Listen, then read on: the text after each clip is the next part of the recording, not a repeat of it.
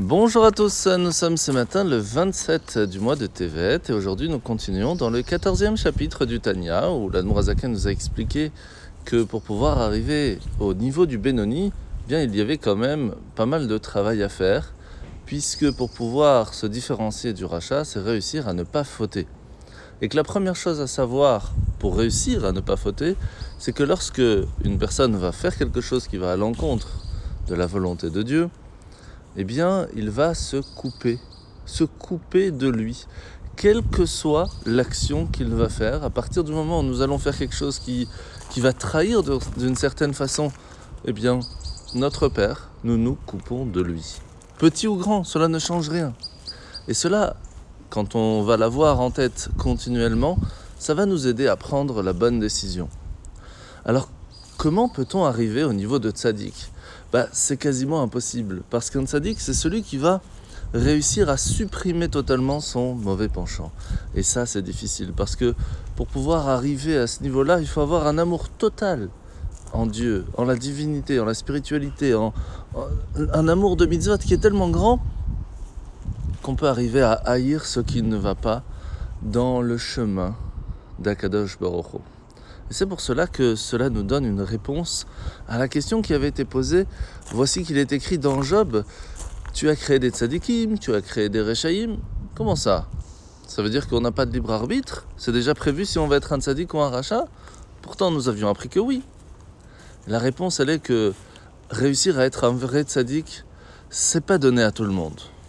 Parce qu'il y a des âmes qui vont recevoir en cadeau à ce que leur mauvais penchant se soit supprimé mais ce n'est pas pour tout le monde. Ce n'est même pas notre euh, ce qu'on doit avoir dans le viseur.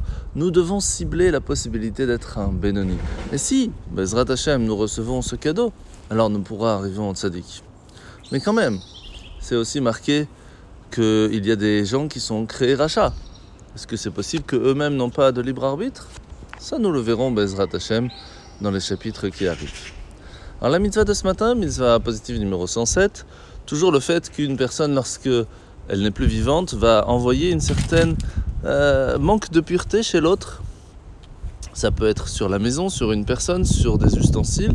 Mais les ustensiles, c'est un petit peu différent. Par exemple, un, ustensile en argile, eh bien, euh, ne, euh, va protéger d'une certaine façon les objets qui se trouvent à l'intérieur de ce vase.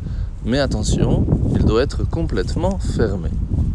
Alors la paracha de la semaine, nous sommes parachat Vaera, quasiment à la fin, où nous allons parler aujourd'hui de la quatrième plaie, celle qui va être les animaux sauvages. Alors ce qui est intéressant, c'est que ce n'est pas espèce par espèce qui vont venir, c'est tous les animaux sauvages ensemble qui vont se mettre ensemble contre les Égyptiens.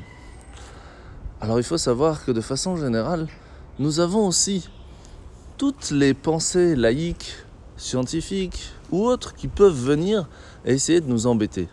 Essayer de nous faire changer d'avis, essayer de tout faire pour nous enlever ce que le judaïsme nous a appris, nous a transmis de génération en génération.